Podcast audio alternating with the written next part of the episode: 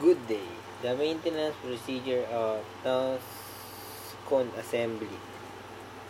First step is to remove the nose cone assembly. And the next step is remove the reduction gears and start servicing the nose cone assembly and reduction gears.